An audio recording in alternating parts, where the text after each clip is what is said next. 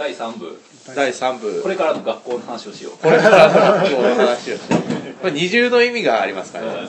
ね。だ大学とかそういう教育機関的な、うん。そうですね。だから大学のシステムは本当に謎ですよね。でもあのあれは困らないですか？そのゼミ生が車を運転できない。多分そういうのやっちゃ多分ダメだと思い多ますよ。分ダメっすね。事故ったりしたら多分面倒くさいですからね、うん。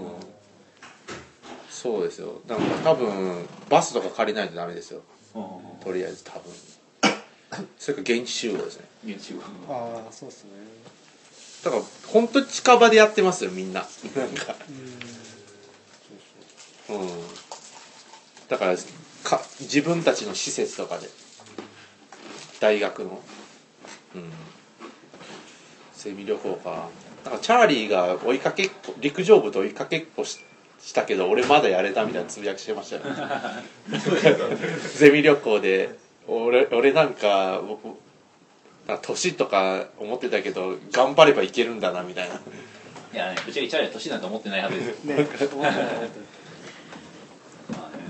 だからあれ、だから今はなんかこう大あの昔だったら大学って夜門限とかなかったじゃないですか。何時になったら親とかなかったんですけど今はもうなんかこう夜とかで議論しててもなんかもう普通になんか早い時間とか追い出されちゃうんですよ10時とかに。そうなんですよね、だからああいうのってもうなんかアホかと思いますね。うん。大学なんかね入れないんですよ。うん。とりあえず、ね。うん、いやでもでもそのほんまがほんまはもしその大学とかが夜とか開けてたり、まあ、そのゼミのこともあれですけど最強じゃないですか、うん。普通に考えたら、ん。その教育機関というか、なんか生み出す機関としては、ね、いやほんまに深夜開けてるだけでもなんか生み出すでしょ。そう。そうっすよね。お酒飲みながら議論できないっていう何考えてるんですよね。いやねまあ兄弟は結構お酒飲めるみたいですけど、うん。なんかね早稲田とかもなんかちょっと前はお酒出してたけどもうだからお酒出さなくなったり、だんだんとそういう場所は減ってって、まあ、禁煙ですかねすごく。もうほとんどタバコ吸う場所なくて。うん。すごいなんか規制されてますよね。それこそあれですよね。たまる場所がなくなったんですよね。兄弟なんてそれこそあのロビーの1階でその理系の研究者と文系の研究者で集まってこう会話ができたりするところからそこからなんか新しいアイデアとかがたくさん出てきたのに、うん。なんかそれがすごく離れているっていう話をしてて、んなんかある人が言ってたんですけどあの京都大学の理系キャンパスと文系キャンパスの間には地球一周分の距離があるっていう話をしててそれはなんでかっていうと理系である伊藤伊藤なんとかって数学者が伊藤式っていう式を作ったと、うん。でそれがアメリカで、えー、ときマッシュママスランド・ショールズの金融方程式に応用されてそれが経済学部に入ってくるのにアメリカを経由して回ってくると。うん。この距離にあるのにその距離の遠さは何だという話をしていてでも本当にそういう状態に今はなっている。なんかすごい整理されすぎているというか。そうですね。だからやっぱりねあの、まあ、やっぱり規模が大きいって規模のものだと思うんですそうやっですね。どんどん分化していってもともとはちっちゃくあの、えーとうん。少ない人少ない人数少ない規模の代わりに全てが混じっていたのでうん。交流もしやすかったんですけど、で専門分化してそれ自体はまあそれのもちろんメリットもいっぱいあるんですけどしかしその先でどんどんなんかこう分断と細分化が起きて、まあ、島内中化ですね。まあそうですよね。大学は採算性っていうのを求められ始めてて、うん。まあ少子化もあそうですね。うん。重なってきてる中で、まあ、経済学的に見た時にリスクっていうものを捉えた時にリスクえ例えばテレビで言うとあのこのご飯は美味しくいただきましたみたいな感じのテロップが流れるみたいな感じで、うん。ちょっと断っておいた方があの損をしないっていう風な考え方でどんどんこう損が生まれそうなところを切っていってるんですよね。いわゆるゼロリスク社会問題ですよね。うん。これこれあのリスクになるかもしれないよねみたいなことをどんどん丸めていった結果なんかこうよくわかんない、うん。安全な。あと大学でだからお金稼ぎしちゃダメなんですよ。あああ。だから確か法人として、うん。だからなんちゃら法人で、うん。まあだからそういうのもあってだからだからあとだから大学の組織と違いますよっていうので何かもう一つ会社を作ってやらないといけないです。でなんかそういうのも盛盛況とかも結構難しくてなんかそうなんですよね。だから盛況部門みたいなところは本も置いちゃ置いちゃダメみたいなうんうん。とかもあって。だだから食堂とかに本を置いちゃダメなのはだから生協が管理している部門だからみたいなもうなんか部門がすごい区分されててでなんかしかも学部ごとにセキュリティのシステムも全部違うみたいな。うんうんだからもうなんかよくわかんないですよね。まあそれなんか何法人ですか？教育法人じゃ国立大学法人？あのなんかどどなんかよくわかんないです。あんまり。なんかその国から放入してみたいなのを受けてるわけですよね、うんだから要は国の政策がこう連動されてしまうから、うんいくらこう市場的にねあれやそうなんです私立でさえそそうなのにうん。無理ですよね。でまあだからむしろなんか兄弟とかの方がなんか自由にやってる気がしますけどね。昔からの伝統的なパワーで、てか兄弟っていうかねあのえっとなんかなんかアジールなんですよ吉田寮をはじめとして、うん。なんかねあのなんかちょっと違うなんか国内の中になんか違う制度でなんか な 何何かがアジール感あるの生きてるんですよね。だから早稲田と兄弟ってすごい似てる気が気僕がしますもそう思います、うん。なんかで東大と同志はなんか似て似てるんですよ、うん。なんかなん。か真面目な感じが。洗練されてますよね。うん。だから京都中京都じゃないですね。関西中の学生が来れるこう吉田寮みたいな場所になればいいんですよね、うん。うん。ちなみにその唐谷コーディング言ってたことですけど京都っていうのはすごい特殊なのとなぜかというとデモもすごくあったと、うん。でまあ京都っていうのは寺が強いんですよね、うん。で寺っていうのも一つの社会ですよね、うん。国家が計算された。だからなんかその内容でなんかいろんなことができると。で学校が強かったと。であとねあの、えっとあのえっと、ブラック解放同盟かなっていうのがすごく強かったんですよ、うん。で彼らっていうのもすごくなんか中間集団としてすごい良かったと。でこういうのが小泉改革以降全部ダメになったと。中間集団を全て破壊し、えっとまああのそうです社会がフラットになってしまった。だから良くないんだと。だからデモをしろみたいな感じになるんですけど。でもまあなんか言ってることはよくわかりますよ。京都っていうのはすごくそのえっと変な集団がいっぱいあったんですよ。ある程度国家が自立して。なんか死が弱いんですよね、うん。なんか。まあ大まかななんか区分はするけどなんかもうあとは自由にしてくれみたいな感じですよね、そうなんですね。京都。いややっぱ京都はやっぱ特殊ですよね。ああ。っていうなんかやっぱりね京都になんかこの学校さんがあるというこの歴史的なね。そう必然性とか仕組みがなんかこうやっぱりね重く大さん受け止めるべきだと思います。この時代やからこそ、うん。そうそう。なんかこうこの公共的な役割ですか？そうですよね、まずは24時間オープンですね。おっと。おー。いよいよオープン。だからそうですね。中間的な何かをね。ええ。常に火のついた、うん。そうですよね。いやだからだからそのカフェとかっていうのもカフェっていう形態にしちゃうと、うん。やっぱり営業時間みたいな概念が入ってくるじゃないですか、あはいはい。えーだから言論カフェもそうでしたけど、なんか24時間営業金曜日だけみたいなそんな感じやったじゃないですか。あ。だから毎日24時間ああ。だからだからこうなんかこうなんかだらだら前家とカフェの中間ぐらいですね。ああ。だからそうだからなんかもうもうだから宿泊的な何かもできるんですよね。そうですだからだらだら朝まで過ごせるゲストハウスにあれですよね。なんかあ宿泊になると法律が面倒くさいっていあそうですよね。やっぱなんか上がただの家だから OK みたいな、あそうだそうだねだからなんかこうたまたま朝まで飲んでますみたいな。うん、そういう形態でね、そうですね、なんか全てなんかその、まあ、パーティーもホームパーティーって言ったらなんかいいみたいなのあるじゃないですか、ダンス規制みたいな、うん。あらゆるなんかこう隙間をかいくぐっていきたいですよね。別になんか普通に関係ないですよね。なんかそういう。でもまあ別に行政指導とかあんな全然今回あのぶぶっちゃけなんかどうでもいいですからね。とかあの言っちゃいましたけど。そうなんですよ。いやこれからの学校の話をしようですよね。一番クリティカルなのはもしかしたらお金を使わないことかもしれないですね。あそりゃそうかもしれないですね。既存のルートにならないね。学校さんの方で例えば今コーヒーが足りないですとかこう必要なものを書いておいてそれをみんなが持ってくると。あのね持ってみんな持ってくると思うんですそうそう持ってくる。なんかこういう風な感じで持ってきたりするじゃないですか。だからそういう時に食べ物持ってきたりしてここのこうなんていうかね必要なものを極力こう僕たちでこう賄っていくっていうか。ねトイレットペーパーとそうか。そうそうそうもうそういうとこなんかろ坂口恭平的な何かがありますね。始めてもいいかもしれない。そうですね。まあでも難しいですね。もうだから大学っていう組織は本当にもうダメなんだなっていうのが。本当ね。本当にダメですね。もいやだからそのなんかアメリカとか大学のなんか。どうですかうん。ハーバードとかなんかそっち系のやつはその要は学生を集めて学生にお金を払ってもらうっていうよりはそのそこで勉強した人たちがお金を出す。成功して寄付みたいな話じゃないですか、多分。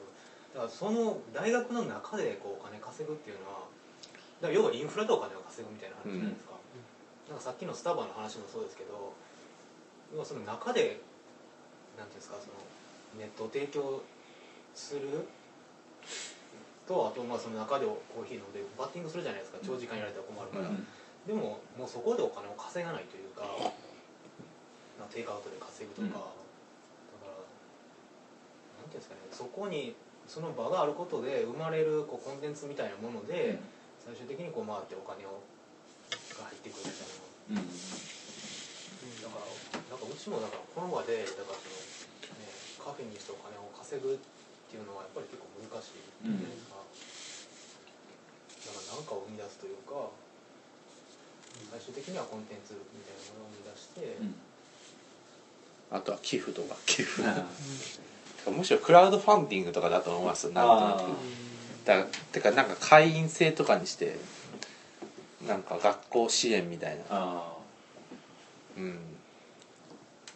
あもしもし。あもしもしはい。ですか？なんかななんだろうえっとあ僕今アメリカにいてはい。あ多分いやなんかその日本側とかアメリカ側みたいな感じでその単純な分け方はあんましたくないんですけど今日役割的にちょっとそういうポジションでずっと話し続けようかなと思ってて、はい。なんかそのなんだろうさっきその大学が分担されすぎててなかなか交わらないみたいな話してたじゃないですか、はいちってなんかやっぱりそのサロンがすごい充実してると思うんですよ。うね、ん学生からしてそのなんかよくフフラタニティとソロリティとかって言い方するじゃないですか、うん。はいなんかうんそのが学生友好クラブみたいな、うん。でその場所が提供されてたりとかさっき太田さんも言ったりけど、まあ、そういうところから大会とか政界の有名人になった人がすごい寄付を大学に残したりとかって感じ、その教育システムとは全然別のところでなんかそういう精神が回ってるような感じがしてて、そういう場所に学校もなればいいなみたいな。あてかなんかなんか大学教室ばっか作っててそういうなんかスペースないんですよね。やっぱそういうのもやっぱりあとこの頃はだから飲酒ですよね。問題とか。だからゼミ制なのにだからゼミを開けない。ゼミあゼミ飲みとか開けないみたいなあありますよね。ですすごいなんか教授も気を使わなければならないし面倒くさくなってやらないみたいな。うん。なんかそうもうなんか18から飲めるようにするしかないですよねもう。ああまあそうですね。結局法律的に。うん。なんかこれってかそれだけで何かいろいろ変わりますよね。なんかまず酒飲む人が増えるだろうしうん。なんかもうなんかそそういうなんか絶対誰もあんまりし不幸せにならないとこからどんどん変えていくべきですよね。うん。制度って。選挙権も18歳に渡せばいいし。だから18歳選挙か飲酒かとかだったらさ何かあの見えないさまざまなえ意図せないものが変わると思いますふわっと。なんなんてかそれはなんで変わらないのか自分はずっと疑問なんですよね、うん。いや惰性ですよ。だからあとだから婚姻を男女一緒にするとか、うんそれなんで違うのかもよくわからないし、まあそれ身体的に違うとか言われてもまあでもじゃあ18歳に統一しちゃいいじゃんみたいな、いやこれ本当になんかそこは惰性だと思いますよ。だからなんか、ね、婚姻年齢もそうですしなんかこう非着出資とかもそうですし婚姻禁止期間とかもそうですし。うん。そうだね。まあだからそこだだからそこから変えていけばなんか結構いろいろ変わるはずなんですよね、だから特に飲酒問題とかもなんかすげえ問題な無駄に問題になってて、だったらもうバサッとそこを18歳に落とせばだからもうなんか世界的には18歳普通じゃないですか、うん。うん、そういうのとかから変えればで大学そしたら教授も飲み会めっちゃ開きた開けるようになるし、うん。そうなんですよね。宮台ゼミとかどうなってるんですか？いやメダルゼミはだから社会人とかが多いんですよ。えで学校の外部外部？外外全然全然違う人とかだからだから某斎藤大地もそうですよゼミ生ですよ。うん。その翔平さんが今言ってるようなこうリスクの話していくと、ん。あのこの前のライブでも言ってたんですけどあの例えば集合地であの車のシステムを作った時にそのシステムを作った人がの作った人の車が事故が起きた時誰が責任を持つっていう問題責任問題ですそうねそうっていう話があって結局はそこだと思うんですよ、うん。その大学って。この組織の時にその教授が責任を持つのか学校として責任を持つのかそれを組織してる国自体が責任を持つのかっていうところの結局みんなが責任をなし取り付け合うっていうこの状況が良くない、まあでも結局それが教授に来るんですよねね日本のシステムだと、まあ、だからまあだから集合値のだから責任の問題は自分はすごいなんか面白いっていうかずっと興味があるんですけど、だからだから炎上とかの時ってだツイッター炎上あるじゃないですか。でもだからその炎上した原因が最終的に嘘だってかだから誤誤報だったって分かった時にどこからどこまでがせ責任あるのかよく分かんないじゃないですか。だから要するにまあ飲酒しましたってで手平嘘でしたって言ってでリツイートとかバンバンしまくる人がいるじゃないですか周りに。でもそこのどこからどこまでが責任なのかよく分かんないですよねでまあなんか最初にリツイートした人が一番悪いのかって言えばでも単ただ単にリツイートしただけかもしれないしフォロワー多い人がそんなに悪意あってリツイートしたんでもないと思うし、で悪意があってリツイートする人もいるじゃないですか外側に、うん。でだからこれはすごい難しいんじゃないかっていう。ソーシャル時代のあれですよね。だからそこのところの法律とかを考えないと難しいんじゃないかなみたいな。うん。なんか今の翔平さんの話聞いててちょちょっと微妙にずれてるかもしれないけど、やっぱ責任の所在が問題になってるわけだ、はい。うんなってると思うんですけどジャーナリズムっていうかその大学とか上の人たちが関わろうとしちゃうっていうのが問題なのかなって気も。まあそうですね。まあ大学生も悪いっていうものがなんかだからさっきの飲酒の話でちょっと思い出したのがアメリカにいるとどこで飲むにしても必ず ID を提示させられる。本当にあおーあタスポみたいなもんですね。うんでまあ僕の場合だとパスポートを見せるわけですけど、うん。でもそれがものすごく厳格なんですよ。必ずバーに入る時とかはなんか絶対提示しないとお酒飲ませてくれないって。でそれが完全にそのゾーニングみたいなのが徹底されてるんですねだから例えば18歳以上だったらお酒自由に飲んでいいけど18歳以上には絶対飲ませないし18歳以上が何か問題を起こしてもそれ自己責任でしょみたいなのが多分そういうメンタリティーがみんな徹底されてるから割と自由にできるのかなって気もするんですよ。なんか何か責任を起こしたあその何か問題を起こした時に責任取るのはその人みたいな。まあ個人主義ってやつですね。うん。で、はいまあ、今はすげえ飲酒の問題で真面目な話をしちゃったんですけど、え？そっちの話がメインですか？これ奥村さん。あはい。まあ一言だけ言うと、はい。なんか僕実はこっちでインターネットポケット w i f i 使ってるんですよ。はい。はい。モバイルの w i f i 使ってるんですけどなんかそれで X ビデオとか見ようとするわけですよ。はい。はい。もう見れないんですよね。おおもうフィルタリングされて。まあそのなんだろう。ウェブかかっちゃって。ああのよくよく見てみると僕はなんかそのヤングアダルトっていう17歳以下ってところになんか得られててそれをアダルトにしないとそういうサイトは見れなくなってる。そうそれにすアダルトにするためにはソーシャルセキュリティナンバーが必要なんですよ、で PSN を入れないと不利なんで僕はずっとそれをアダルトに変えられないままなるほどね。こっちで。でこっちって本当にゾーニングがすごいんですよ。だからポルノとかもめちゃくちゃあんなモザイクとかないしうん。すごいことやってるのにだけど絶子供には見せないっていうそこの徹底ぶりがやばいなと思ってて。なるほどね。やっぱり自由を担保するためにちゃんと排除するっていう、うん。そのそうな人は初め排除しとくっていうこう日本の境界が曖昧になりがちじゃないですか、うん。酒の席でその子供とかにもなんか正月ぐらいちょっと飲めよみたいな感じになってたり、なんかそれがこっちでは全然ないはなんか一つ違いっていうかなんかヒントなのかなって気が。確かにねそれ大きい違いですよね。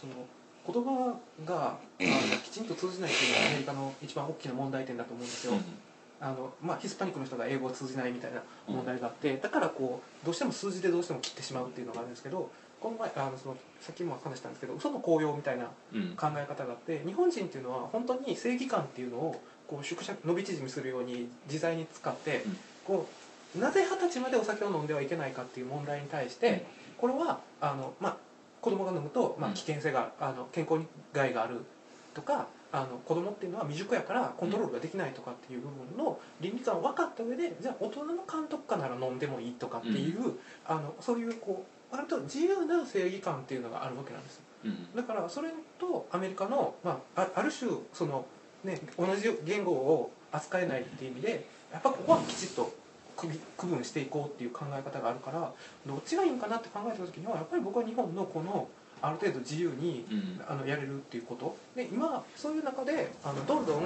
あのお金がないってことを基準にあの、まあ、大学がどんどん飲酒できなくなってるっていう現状を考えた時にやっぱ僕たちみたいなところがもともと持ってるあのこのに日本の日本の持ってる伸び縮みする正義みたいなのを守る場所として学校があるんじゃないでしょうかね。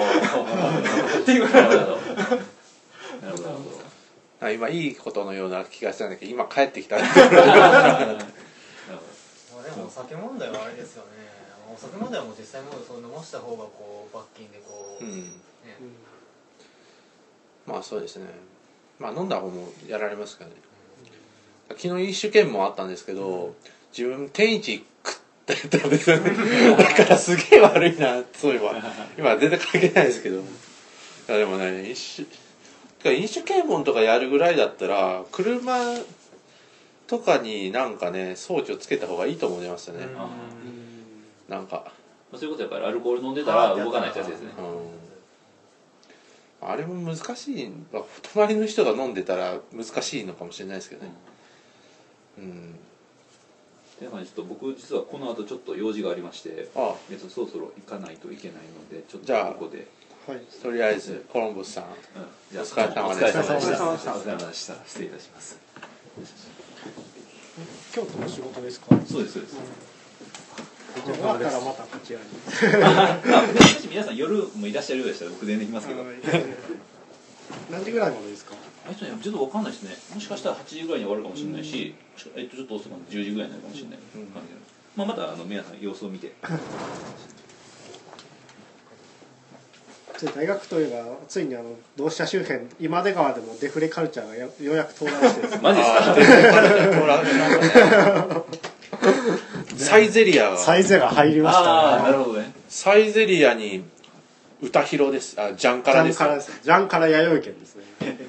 あれは結構衝撃的ジャンカラわけわかんないですけど何部屋あるんだあれ。あのスペースあすごいですね。お疲れ様です。ちなみに同志社はですね今まであの周辺にですねあのた安い飯がなくてですね。大体あのあったとして近所にあるのがココイチとあのモスバーガーというあの大体500円以上払わなければ入れないような店しかなかったのについにサイゼリアがこう来てしまいまして。これはサイゼリア来たん新しいですね。あれは新しいですね。いやなんかね。なんかその同志社の高校のたまり場になりますよね。まあ絶対なりますねでも高校はないんですよあそこどこどこですか？高校移動したんですよ。ええそのサイゼリーがあるところでどこ？サイゼリアがあるところは天一わかります？向かいです。そうです。すごいでかい。昔だから駐車場だったところですね。だから奥村さん帰ってくるとはかどりますよいろいろ何か。あれははかどりますね、うん。それはいいことを聞きましたあと同志社の新しい本屋やばいですね。あれでかいっすよね。品揃えはまだ薄いけど。うん。まあでもね綺麗とりあえず。どうしたらなんでなんですかえすごいですよねあの建物なんか。うん。いやまあこいやなんかだから文系が全部こっちに来るんですよ。そうですね。で理系はもうなんかね一生あっちにいろということになって、まあもともとはそうだけど。元あれどうすんだろうなみたいな。でも立命も移動するじゃないですか。そうですね。で立命もだから琵琶湖クラスキャンパスを潰すかって話になってますからね。やっぱ潰すのあれ？いやなんか BKC だからいらなくねってなってるんですよ。あー。二条にどうしてくるんですか？二条じゃなくてえっと伊丹ああ違う？茨城茨城市。あそう茨城キャンパスね。JR 沿線に移ってくるんですそうですマイカの向かいや全部挟んで。ああそこあの空き地に。そう。札幌ビルの工場とか。はいはいはいはい。はいいやね BKC 危機ですよ。BKC やばいですね。いやねしかも BKC ダメですからね。言っちゃった。自分も行ったことありますけどあれはダメです。BKC なんですか？PKC なんですあそうでした PKC のせいで僕は大学行かんようになりました。あー PKC ねいやだから自分はだから滋賀滋賀県なんであそことかでまあなんか試験とか模擬試験みたいなの受けるわけで。すいやね生きづらさ半端ない。特に高校生マジ生きづらい。車ない車とかなんかないときついですよあれ。はきついっすよね。自分もバスで一回通いましたけどあんなとこに毎日やってたら。そうですね。だから僕この辺からもう帰ってたんで無理ですね。無理ですよ無理ですよ行けなくなりましたようんざりしますよねあれは。いや PKC ね PKC 綺麗なんですよね。しかも飯屋とかも全然ないですしね、うん。学生街感も全然ないし。まあ京田辺もあんな感じといえばあんな感じですけど。まだもうちょっと京田辺のまあそれは京都だからです。方がまあそうです。まあでもだから草津まで降りればありますからね。なんとか。南草津。まああれも結局あれは大学法かなんかの制限でそうですね。大学を郊外に移さなくちゃいけなくなってああいうふうになったんですよね。工場等制限法ですね。いやね党に中に大学が入ってるんですよね。謎に。ね。あれによってなんかねいろいろ壊れましたよね。あれはかかなり壊しましたよね、で別に大学ねなんか大学はか党に入れなくてよかったでしょ、うん。いやまあそれは理系の何かなんかすごい科学的な何かを開発してる学部だったら爆発とかしたらやばいとかなりますけど、まあこの前東大爆発してたみたいですけど、はい。もう文系の学部別にあそのままあってよかったじゃんみたいな。うん。まあ当時はあのキャンパスを開発したらそこが中心になって町おこしができるみたいな多分すごい楽観的な、とあれだったんでしょうけどね。まさかここまでぐたぐたになるとは思うないやなんか地方に移した大学で成功してるのないですよねほとんど。一応 SFC いや SFC はまあまああれは個人能力みたいなところまあそうですね。そうね。あとは国際愛教養。あれもあれは別に関係ないもんな、うん。そうですよね。結局都市部の大学しか。あれで得したのは移動しなかった上智だけですからね、うん。あれでランク上がっちゃったけど上智はそうですね。いやまあ大学生が行きたいと思わないですからね。ね。いやまあなんか東京で塾講師やってたんですけど、だから塾講師ってだ東京のし中学校っていっぱいあるんですよ。だから結局まあ行くってなったら一番行きやすくて偏差値高いとこみたいな、そうなるんででまああんなとこ行きづらすぎですよね。なんか BKC とかでとりあえずバスを使わなきゃいけないところはクソですね。本当そう。そうですね。それは本駅前にあるっていうことがまあ大前提ですよね。まあ都市部じゃなくてもいいから。だって駅前以外はほとんどそういう都市ってほとんど何もないですからね。まあ、それこそこの間はそれこそあのインカレの話してたじゃないですか。ツイッターででそれこあの特に同志社は2年ごとにキャンパスが変わるっていうアホ設定をしたせいでそもそもサークル自体が反インカレ化してしまうっていうこうあすごい弱体化を招いたということがあったりもしまして。あれですね。あやばい。謎のせいですね。ねやばいですよね。まあでもなんか一応早稲田とかもああるで教員なんかよくわかんないですけどねうん。まあだからだから大津だから女子大で大妻とかはなんかそういうのがあるみたいですね。なんか所沢送りみたいななんかそういう名前でしたよ、はいなんかなんとなくだからねだからまあだからほ多大のだからサークルに行くんらしいですよね。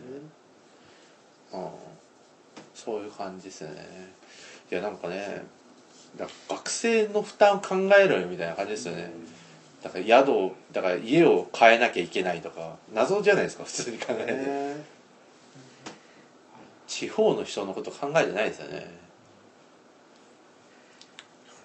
難しいですよねそれってね。うん。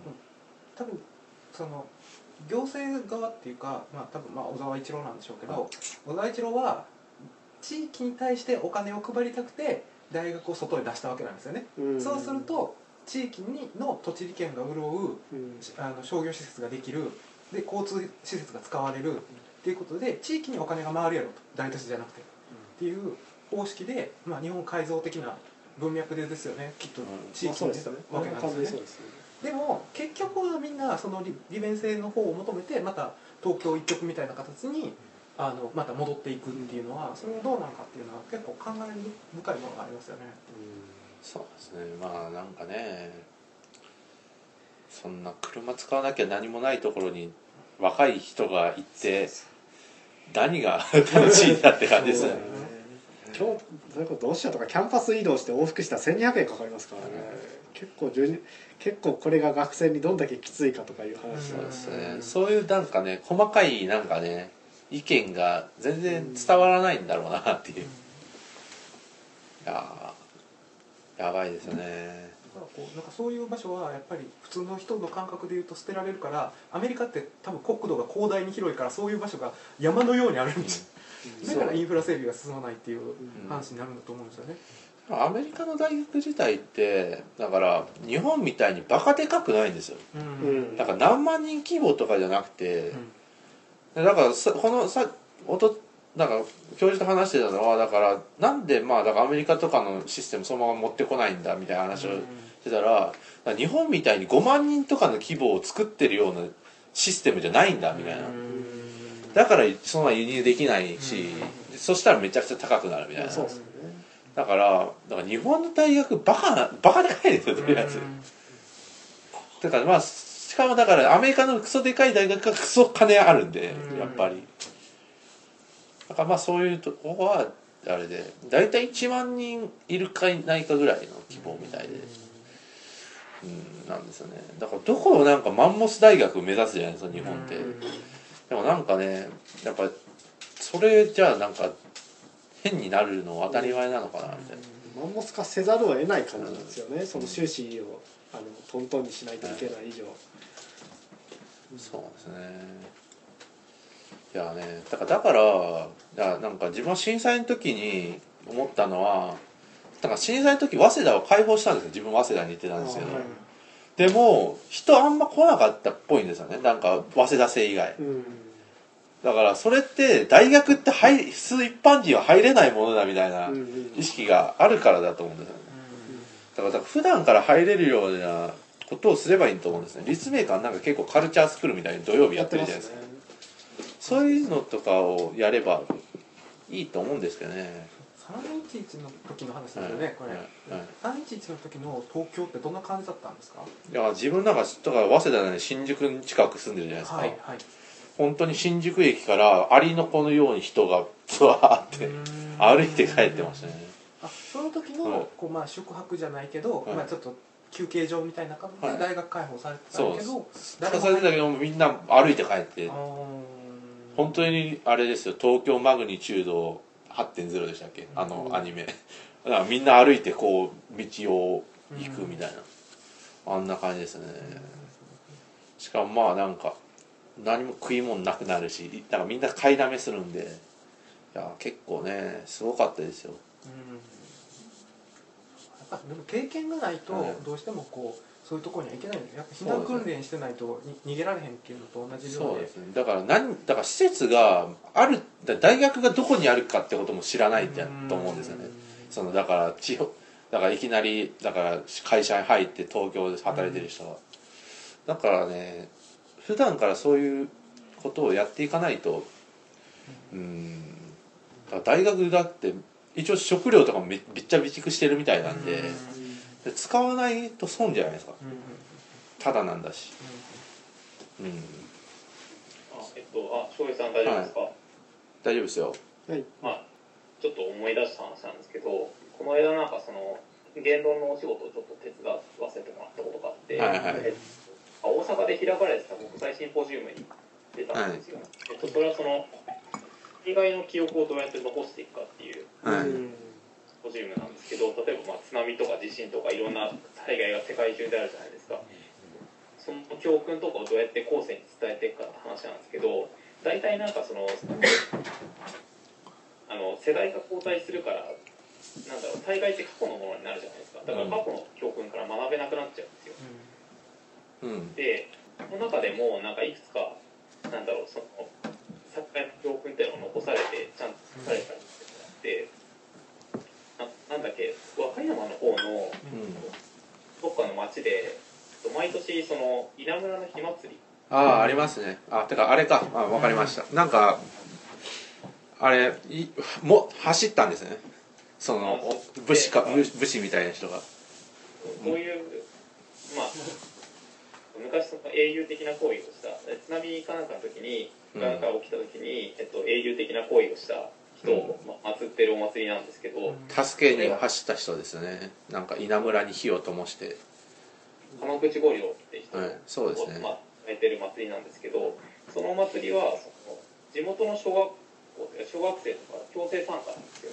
はい。で子供たちに松明を持たせてその神社までその火をも持ってか歩かせるっていうそういうお祭りなんですけどなんかその神社っていうのはその過去の津波の時に生き残ってる残った神社なんですね。そうですね。なんで、えっと、そこは安全なんですよ。